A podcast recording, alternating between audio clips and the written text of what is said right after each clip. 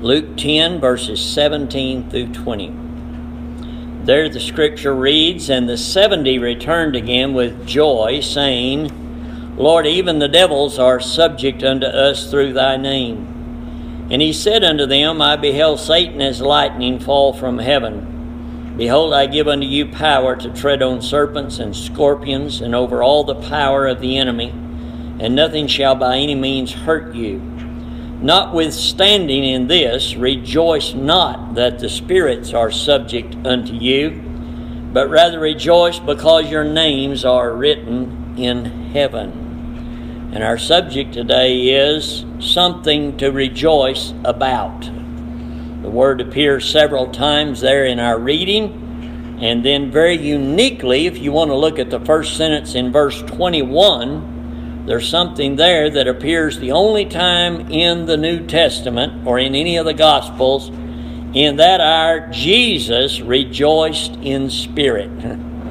Usually you read about Jesus being troubled in spirit, but there's the one time that he rejoiced in spirit, and we can't go into what he rejoiced over because that's another message. But the word rejoice is showing up here a lot, and that's our subject. Something to rejoice about. And of course, as we mention that, you can begin to think in your mind there are many and numerous and innumerable things, I suppose, if we were to begin thinking about that, that cause us to rejoice. Things, events, people, blessings, all kinds of things to rejoice over. And as we really begin to break them down and analyze, we probably would have to categorize or should categorize those things about whether they're worth rejoicing over or not. Many things that we rejoice in are, we realize, in the long run, vain and temporal in that respect. And many of them are probably not worthy of much rejoicing. Now, here's the difference between believers and the world. The world gets all carried away with rejoicing over things that are really not worthy to rejoice over and miss the things that are really worth rejoicing over. That should not be the case with us. I'm not going to mention the event today, but there's a big event today that's going to cause a lot of people to rejoice, but on the other hand, a lot of people to sorrow. That's the way things are in the world. While one person's rejoicing over something, another person may be sorrowing and grieving over that very same thing. But rejoicing is joy, and joy is rejoicing. And as Christians, we ought to be in that constant state of rejoicing. In fact, the scripture tells us in 1 Thessalonians chapter 5 as Paul is closing out that epistle in verse 16 rejoice evermore. Evermore. Now, rejoicing or joy, bottom line, get this if you don't get nothing else I say today, is nothing but the fruit of thankfulness. Nobody really rejoices from an unthankful heart. It's impossible. You talk about vain rejoicing. If it's not based on thankfulness, it really doesn't even fit the definition of joy or rejoicing. But rejoicing and joy is the fruit of a thankful heart or a thankful attitude and spirit. In fact, two verses later, 1 Thessalonians 5:18, and everything give thanks. And we can do that.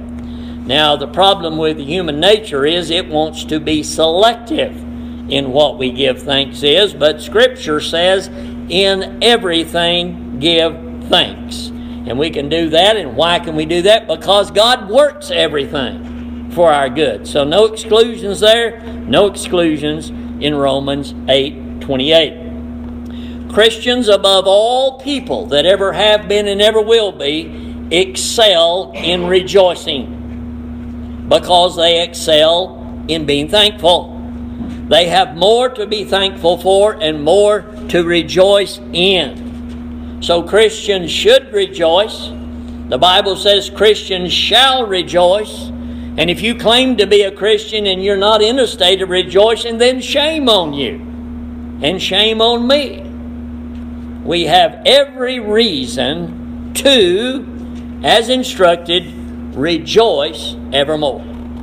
In the text that we read, we see the 70 that Christ sent out. Remember, he sent out 12 and then he sent out 70 others, sent them out in twos and they have returned from their commission, that original commission, going out and preaching the gospel that men should repent. And you can remember, I think the best and most detailed account of that is where we referenced a little this morning in Sunday school in Matthew 10 when he sent them out and gave them literally what I would say their marching orders what they're to do, what they're to take, what they're to leave behind, how they're to approach and and uh, so forth, and go about the business of carrying out the commission. And he gave them power that they did not have over sicknesses, over diseases, etc., and even over evil spirits or demonic spirits, those that were possessed. So we find the 70 coming back, and, and they're on a high cloud. They're rejoicing. And likewise, uh, Literally, they should have been. Because they say, even the devils are subject to us through thy name. Now, again, you can put yourself in that situation for a little bit and only imagine what it would have been like to be able to heal somebody with the name of Christ or the power of Christ. You know, not not walking up to John Doe and say, "I'm going to heal you. Get up." You know, no, no. All glory went through Christ and His name. I am an ambassador of the Most High God. Jesus Christ sent me here, and in the name of Jesus Christ, you stand up. You know, I mean, that's the way it was done in some way. Or form. Because they said here, in thy name, in thy name. It was the name of Christ, the power of Christ that they got to. Now, it'd been one thing to heal somebody. I mean, you can't see a disease inside. You might see the crippled part, you know, made whole. Well, that, that's pretty big. I mean, that's impressive. It should be impressive, right? I mean, uh, because again, not everybody can do that, not everybody in the Bible, and Christ had given them this special power. But the greatest power known to them would have been the power of the demons, the dark side, the devil, okay, to oppress people. And they even had power over that, that they could command an unclean spirit to come out of somebody or to depart. So, they had a very legitimate cause for rejoicing, didn't they? I mean, you can just, you'd have had to do that to imagine what that would have been like. Every cause to rejoice. But the thing that's unique here is that the Lord Jesus, as always, took the occasion to teach and to improve upon. Yes, this is good. Yes, this is wonderful. Yes, you should rejoice in what you're doing and the power and ability that I have given you to do that and the results. But let me tell you this that's good, but there's something better. And as we mentioned, I think a week or two ago in a, in a sermon, I was using the word redirect or refocus. This is what made Christ such a masterful teacher. He always brought people to what was most important. Or if there was this, well, then he trumped it with a little further, something better, something deeper, etc. And that's exactly what he does right here. He said, Yes, that's good. Yes, that is wonderful. But let me tell you something to rejoice in that's even better than that. And of course, he mentions that in verse 20. Don't just stop your rejoicing over what you're able to do with the demons. There's something far greater out there. And that is rejoice because your names are written in heaven. Now, I believe today that there is nothing that trumps that when it comes to rejoicing. If there is, please enlighten me. But this is what Jesus said to rejoice over. And I have thought about it, not just in preparing this message, but in times before. And I must admit, I still come up empty handed. I can't improve upon this. I can't think of anything that is even equal to this, much less that would be superior or more worthy to rejoice in than that your name is written in heaven and you know it. And I think the very fact that the Lord says this proves my point. I mean, where else did he say, rejoice in this or rejoice in that? Rejoice in this. Now, I would remind you that what he said about names written in heaven is synonymous with being saved. If your name is written in heaven, you're saved. And if you're saved, your name is written in heaven. If the Lord is your shepherd and the shepherd is your Lord, you know, I mean, all these things are synonymous. You're His and He's yours. It's the same thing as being redeemed, as we sing. It's synonymous with being forgiven of your sins. It's synonymous with Christ atoning for your sins. Christ covering, shedding His blood to cover your sins, to remove them from you and that penalty forever and ever. It is as we sang the song, I'm a child of the King. If your name's in heaven, you're a child of the King. And if you're a child of the King, I assure you by authority of this book, your name is written in heaven. It's the same thing we read in Ephesians 1 about to be adopted into the family of God. So, all of these things that the Scripture speaks about in reference to Christ saving sinners, various titles and terms and doctrine, are all synonymous with having your name written in heaven. If your name is written in heaven, your eternal destiny is secure. You're saved. Nothing can touch you. Nothing can cause that name to not be written in heaven. So that's our focus, and that's what we want to talk about. Is what the Bible says about your name written in heaven, the greatest thing anybody will ever have to rejoice over. Written name. A name is an identity, isn't it? We have names that identify us. And that's exactly what the names in heaven will do. They are an identification of those who are redeemed. As we mentioned a week or two ago, the sheep, whom he knows individually by name. But let's talk about or think about our name today. Legally, the first place your name is written is on a birth certificate. And legally, as we have learned this morning from some who here have lost a friend, the last place your name legally will be written will be on a death certificate, isn't it? But in between that, your name can show up in all kinds of places, can't it?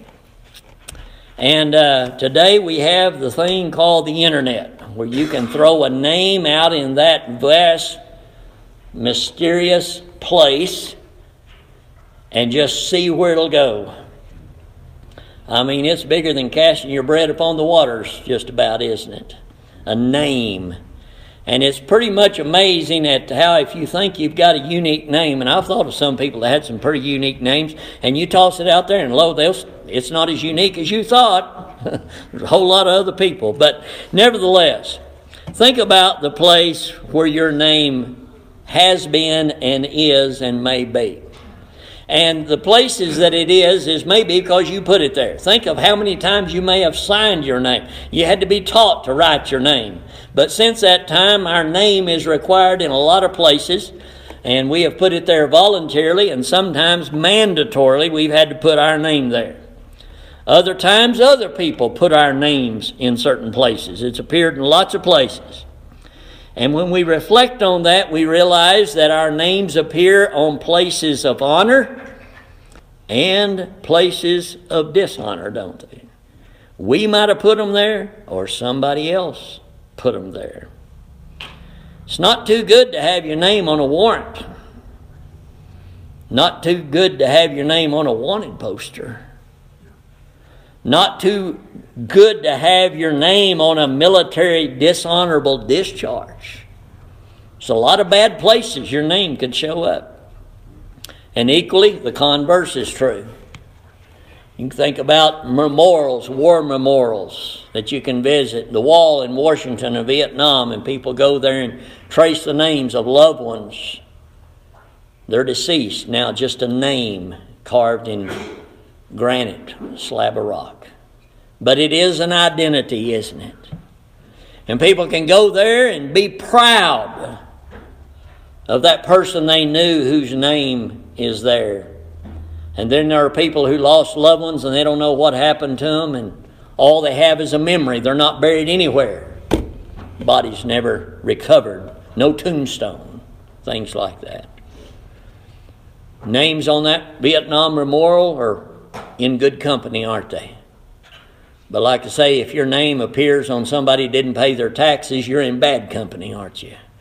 So again, it's quite extensive to think about all the places your name may or may not be and why it is there, whether it deserves to be there, and whether it's good or bad for it to be there.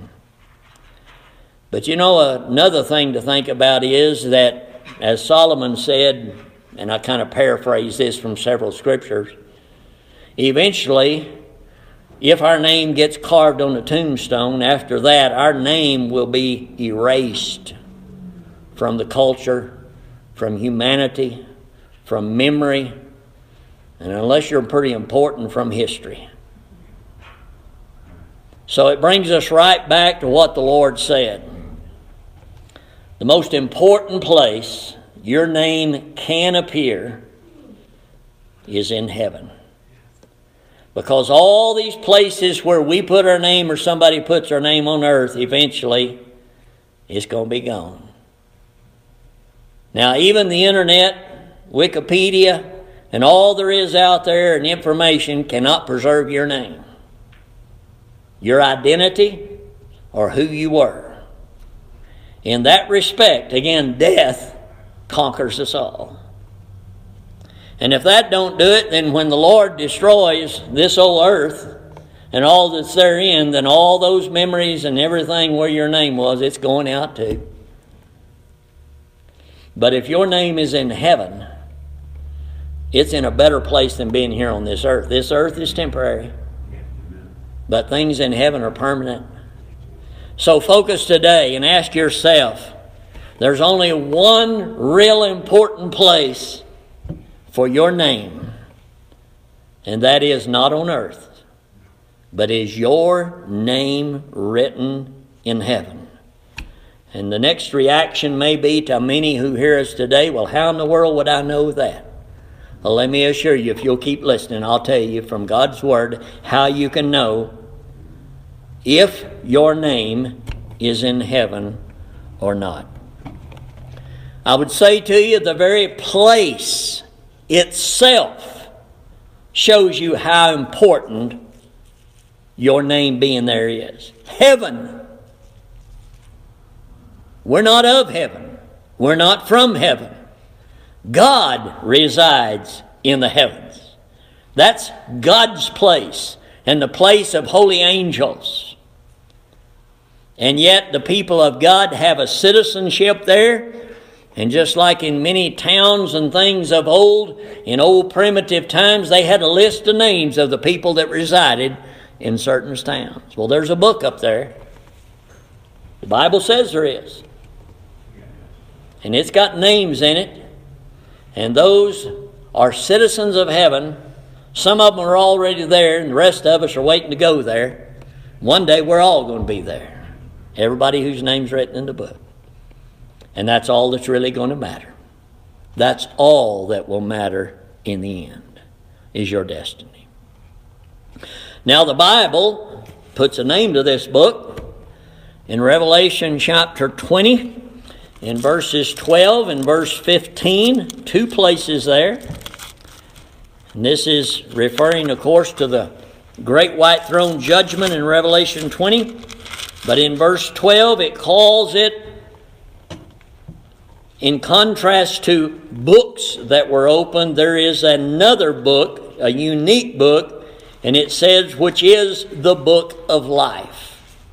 And in verse 15, whosoever was not found written in the book of life was cast in the lake of fire. So we go back to our original statement. To have your name in the book of life means to be saved, to be delivered from the wrath of God, the penalty of your sins, as these two verses both refer to. In Revelation chapter 13 and 8, we have a little more detail about the book. It is the same book, and in 13 and 8 of Revelations, it says, All that dwell upon the earth shall worship him, whose names are, him here is Antichrist, whose names are not written in the book of life of the Lamb slain from the foundation of the world. Now, notice the book of life is the book of life of the Lamb. It is associated with and cannot be divided from the Lamb. And the Lamb here, you read in previous chapters of this book and in other places, even John the Baptist, the Lamb of God that taketh away the sins of the world. The Lamb here is none other than Jesus Christ, the second person of the Godhead. So, it's the Lamb's book. Those who are written in the book belong to the Lamb. It is a record of those who belong to the Lamb. And it says the Lamb was slain from the foundation of the world. Now, again, when was the Lamb, the Lord Jesus Christ, slain? Human history, a little over 2,000 years ago. But it speaks here to the purpose, to the decree, and to the will of Almighty God and the purpose of God that he was purposed to be slain from the foundation of the world. In fact, in this context, with the book and the Lamb and the purpose of him being slain from the foundation of the world, we see that there could have been no names from the foundation of the world if there had not been a purpose for putting them there. It all goes together.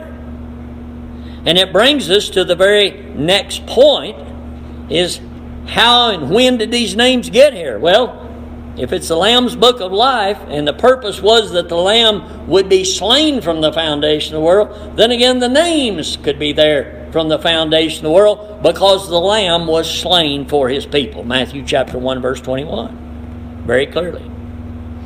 And note also it's called the book of life. Physical life? No, it's a book of eternal life. That's what Jesus the Lamb promised, wasn't it? My sheep hear my voice, and I give unto them eternal life. Eternal life. I don't want another life like the one I got now. Do you? No, I'm, I'll be happy when this one is over because that means then there's the other one eternal life. So he's not giving us what we already got. He's given us far superior than what we have. And it is the Lamb who gives this. So it says the Lamb was slain in the purpose and plan of redemption from the foundation of the world. When God plans something, it's as good as done. Now I realize that don't settle too well in our little finite minds, but if God determines it, if God thinks it, the Bible says, I believe in the book of Job, if God wills it, it's as good as done. And it don't matter if it happened 40 trillion years in the future. It's as good as done when God determines it shall be. Because the Bible assures us what God determines, He brings it to pass. And in His time. So that's why we can read about the Lamb slain from the foundation of the world. He literally was not, but he was purposed. And he was willing. and it was decreed, and all of those things are there from the foundation of the world. Well, the Bible tells us in Revelation 17 and 8 that this is when the names were put there. 17 and 8 of Revelation, the latter half of that says, Whose names were not written in the book of life from the foundation of the world when they behold the beast that was and is not and yet is. And it's speaking about unbelievers there. But again, it tells us the names are there from the foundation of the world. The same time the purpose was for Christ to redeem them. And we'll bring this to a fruition thought in just a moment. Peter also mentions this. I want to mention this scripture in 1 Peter 1 and 20, where it speaks of Christ in verse 19 as of a lamb without blemish and without spot. There's our lamb. And it says, Who verily was foreordained before the foundation of the world, but was manifest in these last times for you. Tie that in. What was foreordained?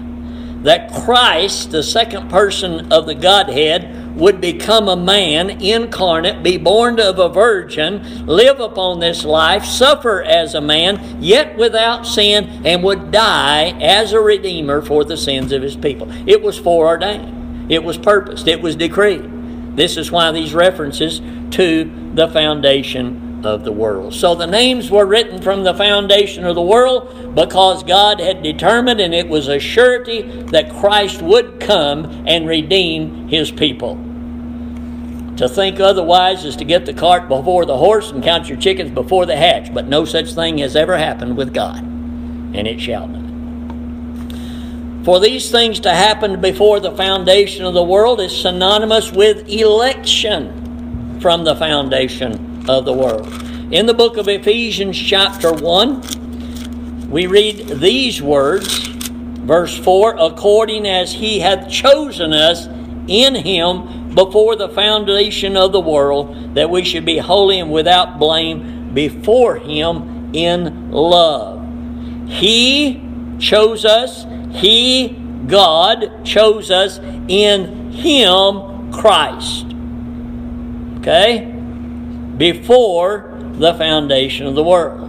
So we can't, can't talk about names being written in a book from the foundation of the world without talking about the election of God that literally would cause the names to be written down. God would elect, and based upon election, the record would be put down. That would be the very basis for it. Now, one other scripture I want to give you on this is Titus chapter 1 and verse 2 that speaks here. I'll read verse 1 for context. Paul, a servant of God and an apostle of Jesus Christ, according to the faith of God's elect.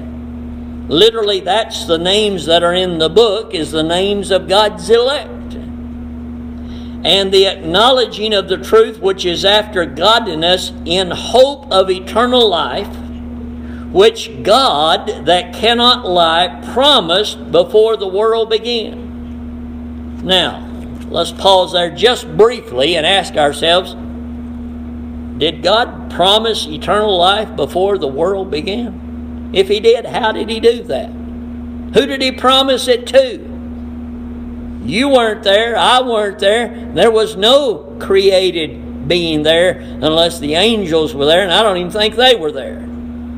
I think this supersedes everything God created. The foundation of the world, meaning pre creation, and would be inclusive of angels, in my opinion. How did God promise it? In foreordaining it, in electing certain persons, in writing their names together down in the book. God promised it. In fact, I'm not going to scripture, but in the Hebrews it talks about it about the blood of the everlasting covenant. Think about that. It's worthy of your thoughts and meditation. If it is an everlasting covenant, who is included in that and who is excluded from that? Well, all created beings are excluded from it. If you're not an everlasting being, you're not in it. The only thing everlasting eternal is God. The three persons of the Godhead, the Father, Son, the Holy Spirit. It's their everlasting covenant. And we read it in Ephesians 1 and 4. God the Father chose. God the Father gave to the Son or chose in Christ. Christ agreed to redeem. Christ promised from the foundation of the world to redeem those that were given to him by God the Father. And the blessed Holy Spirit would be effectual in calling those sheep out of the world and into the fold. So, foundation of the world, names written, election has occurred, the Lamb foreordained, all of this. This is what we call the eternal plan of redemption and the everlasting covenant, the covenant within the Godhead itself.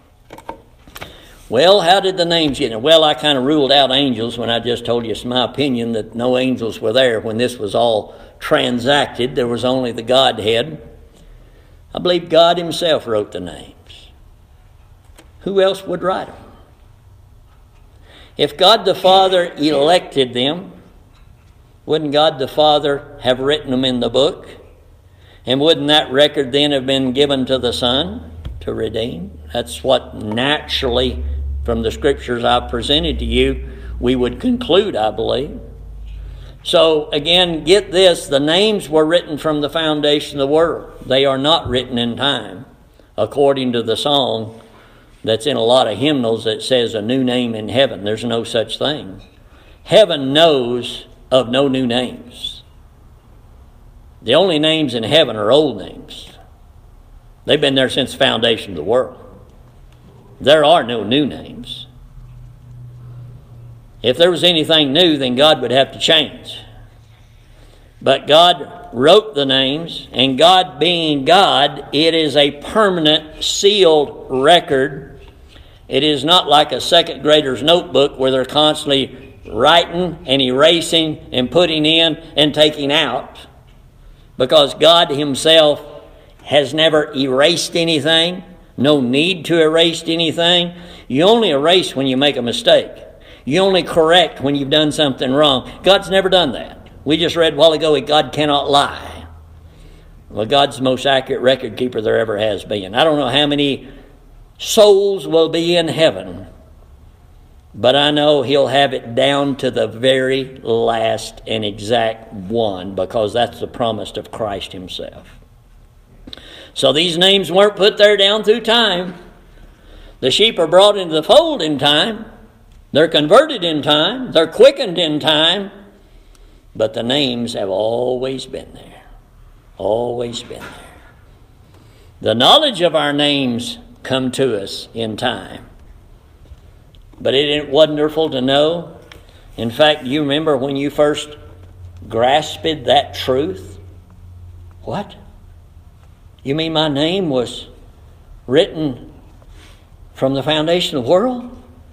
by God Himself. What a blessed truth. What blessed assurance and security we have in Christ because if only in this life we have hope, we're of all people most miserable. No, start to finish, it's all of God. So there is a permanent record, no mistakes, no names being put in, no names being taken out. The immutable, sovereign, eternal God has a record, and it's just like Him. It is impeccable no mistakes, no errors. The habitation of heaven belongs to all whose names are in this book. We stated that a moment ago, but in Revelation 21, we read about John seeing a new heaven and a new earth. And in the last verse of that chapter, he mentions the new Jerusalem that will be in heaven, and those who have access to it will have access to it because their names are written in the book of life. So the new heaven and new earth is for those whose names are written in the book. They're going to be the ones who dwell and abide in heaven and can dwell in or come and go as may be the case in the New Jerusalem. So, this is something very, very important. Now, we want to come to the why and the how.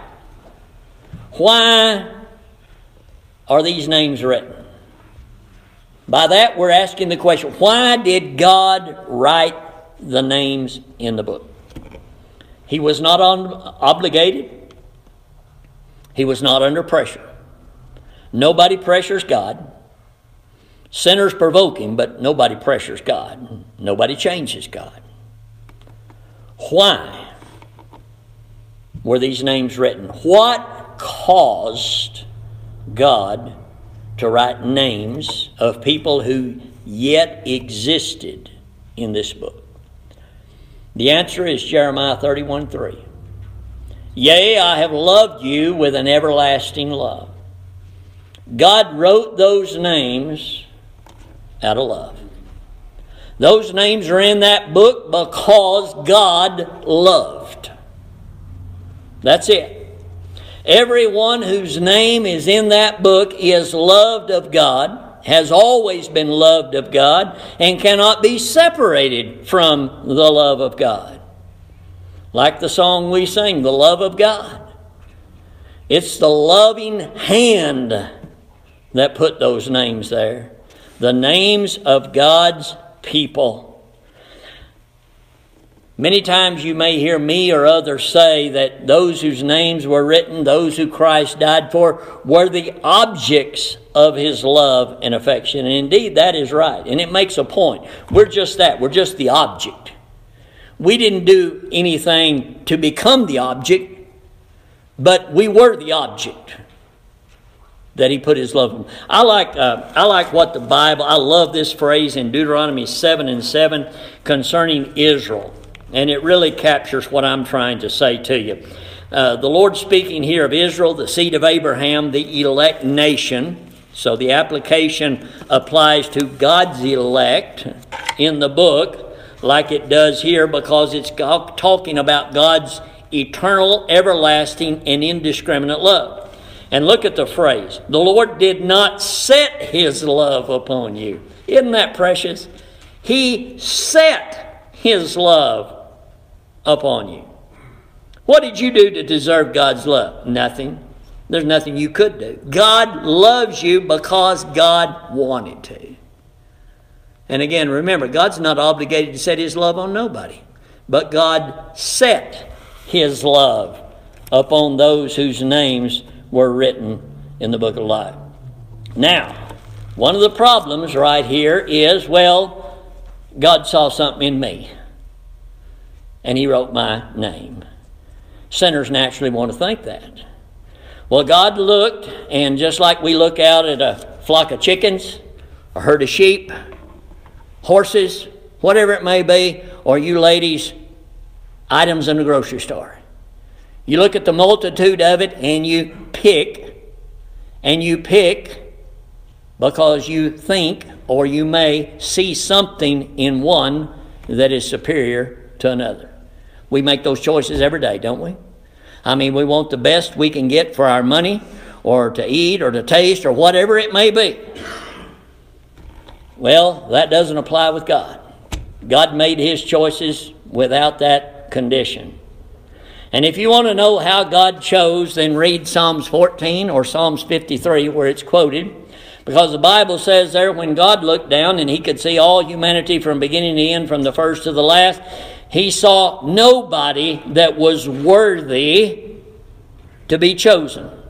They're all unrighteous. They've all gone astray. They're all evildoers. Nothing good. And I love, I told somebody this here recently. I, it's the best thing I've ever heard to my mind on this and on those scriptures that when God made his choices, nobody stood out among anybody else. And the example that I heard long many years ago was if you put every human being that would ever live in a paper bag and you opened it up to pour them out, nobody would come out first. Think about that. I mean, you put anything in a bag and you pour it out, something's coming out ahead of something else. Not so with humanity. We're all the same, and it's not good. So God made his choices based on his will, not on us, contrary to everything we do in the matter of choosing. And it was simply according to his good pleasure. Thus, it is all of grace. all of grace.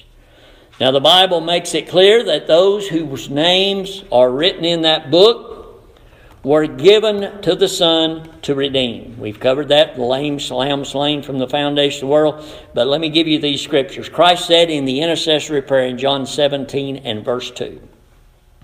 Verse 1, glorify thy Son. You know, he gave request the Father. Verse 2, he says, As thou hast given him, speaking in the third person of himself, power over all flesh, that he should give eternal life to as many as thou hast given him. So, who is going to have eternal life? Those whose names are written in the book. God the Father chose them, He gave them to the Son. The Son said, I'll lay down my life and redeem them, and one day bring them before you, my Father. And one day He's going to do just that. We sang another song. I keep thinking of lyrics and songs this morning on this message. Son, go bring my children home. One day, what a precious thought, isn't it? that God the Father who chose will one day tell God the Son, Son, go get them. It's time. Jesus himself said, Nobody knows that time but God, my Father, which is in heaven. At one time, I mean, marvelous. I can't get off of that. What a precious thought that even right now, our Savior is sitting at the right hand of God the Father, interceding on our behalf just by being there. He doesn't have to say anything, just being there. And that who knows, in the next moment, the next hour, the next whatever, hypo, hypothetical words, but very true, son, go bring my children home. And Christ is going to rise, and he's going to go get them. And when we all show up up there at the throne of God, there's not going to be a vacant spot in the ranks. Everybody whose name is a book is going to be there. It's a certainty. What a precious, precious thought. Christ himself said, John 6 37, All the Father giveth me will come unto me, and him that cometh to me I will in no wise cast out. He said, I won't lose a one. In that marvelous John chapter 10 again, verses 27 through 29, Christ says, My sheep hear my voice, I know them, they follow me, I give unto them eternal life, they shall never perish, neither shall any man pluck them out of my hand. My Father, which gave them me, is greater than all, and no man is able to pluck them out of my Father's hand. I and my Father are one. Christ purchased our redemption. Well, when will we know who's in the book and who's not? The Bible says in Revelation 20 at the great white throne, that's when that book is going to be opened. Now, today, uh, based on what I have said, everybody that hears me, are you wondering if your name is written in that book? You should be concerned about whether it's there or not. I mean, it should be your greatest concern because we're talking about the eternal destiny of your soul. Many probably read the things I've referred to this morning and are wondering. Equally, or perhaps surpassing that, are those that are hoping. Hoping that in that day, when everybody is gathered there, and everybody will be there humans, angels, everybody's going to be there. Hoping that when that book is opened, that somewhere in that book their name is there. I tell you, I would not want to live in that misery. And I thank God I don't have to. And I feel and grieve for those that do. Because this book right here tells us the things that are written therein are written that you may know. They're not written so you'll have to wonder and that you'll have to be miserable until that time before you can find out but that you can know now. I know for sure, do you? And I'm not being a know it all when I say that. But I know for sure. Somebody's wondering, they say, well, how can you know? Who's seen the book? I don't believe anybody's seen in the book. I believe only the triune God knows what's in that book. I don't believe the angels know what's in that book. But one day that book's going to manifest. How can you know? Well, let me direct you to, I believe, an easy answer. 1 Thessalonians chapter 1, verse 4 and 5, and I said earlier on in tying all of those things together that we would bring it to a fruition. Well, here's the fruition of your name written, being saved, being adopted, being predestinated, being elected. Jesus, uh, Paul says here in verse 4 to Thessalonian converts, knowing, brother, your election of God. Now, how could even the inspired apostle Paul know they were elect? He may have went to the third heaven, but I don't believe he had the privilege of looking in the book. How do you know that? Well, the next word in verse 5 is a for, but that's the little preposition that can be because also. And I think we kind of should reread it because our gospel came not unto you in word only, but also in power and in the Holy Ghost and in much assurance, as you know what manner of men we were among you for your sakes. And then in verse 6, you became followers of us. What do what do the Lord's people do? They hear, they respond, and they do what in John 10? They follow. You became followers of us and of the Lord. Paul said, I'm following the Lord, come go with me. And they followed him having received the word with much affliction and joy of the Holy Ghost. And if that's not enough, we drop down to the end of the chapter, verse 9 and 10. He says, Your works show us what manner of entering we had in you. You turned to God from idols to serve the living and true God, and you're waiting with hope for his Son from heaven.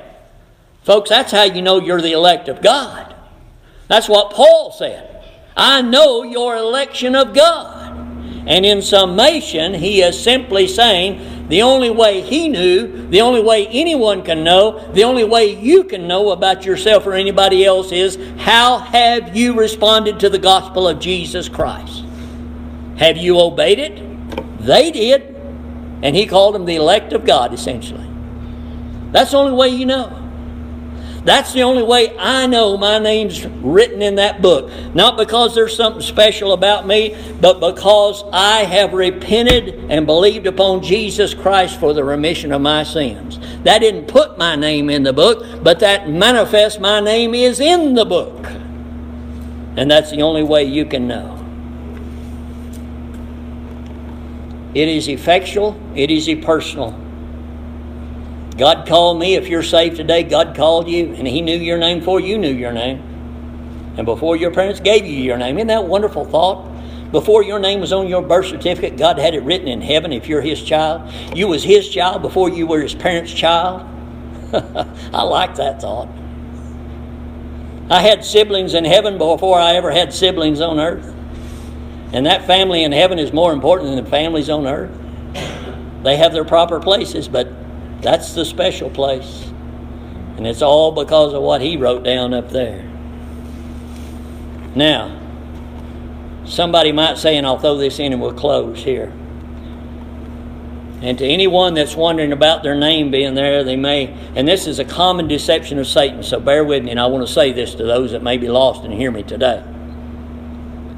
Well, preacher, you just said the names are written down or they're not, so there ain't nothing I can do about it.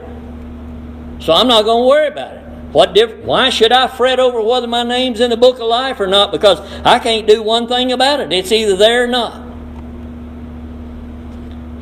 Well, let me compassionately say to you that's about the stupidest thing that you could ever think.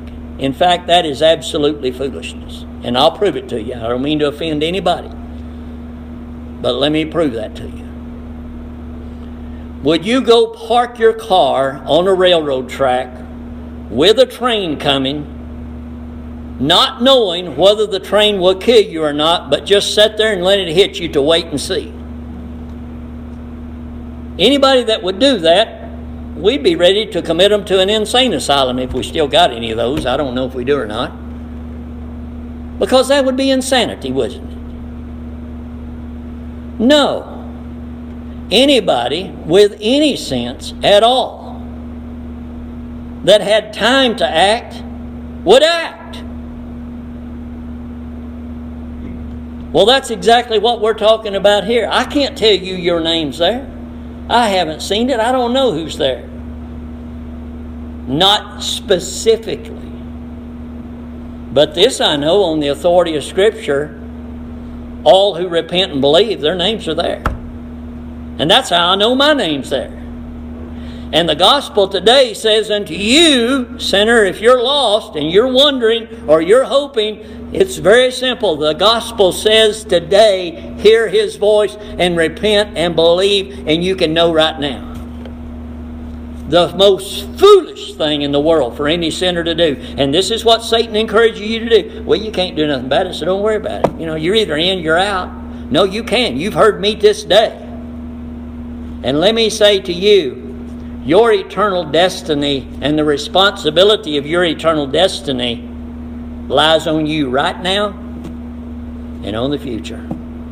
Because you have been warned, you have been told. God tells you what's coming. He's telling you there's a train of His wrath coming. And He's telling you do something about it now. And when He says, I never knew you and cast you into outer darkness, you know what it'll be before? Because your rejection because you heard it did not believe. You listened to the devil and said, Well, it's there, it's not. Just be a fatalist about it. Let me give you another example quickly. Can we live in a blessed time in that today parents can have an ultrasound on a pregnant woman and determine at a very early time what the sex of the child is. Now that, that technology is a blessing, but it's also a blessing of, of parents, isn't it? Why most most people that I've known take advantage of that. They want to know what the baby is.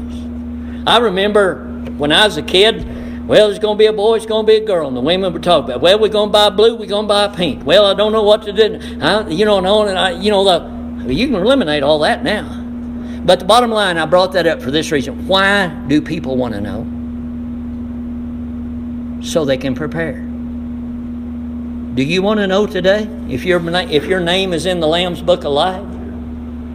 Or do you want to be foolish, and again I say that compassionately, and live your life wondering or hoping until the books are open. When the Bible says, those whose names are there obey the gospel, confess their sins, and find that Jesus is faithful to forgive them of their sins. That's how you know your name is in the book. Because that's what God's Word says, and God cannot lie. That is something to rejoice about. And that is the greatest thing to rejoice about. And I hope you can rejoice in that today, whoever's hearing me, wherever. And if you can't rejoice in what I've said here today on the authority of God's Word, may God, in His mercy and grace, give you grace to believe what's been said today. That's our prayer. To Him be the glory. Amen.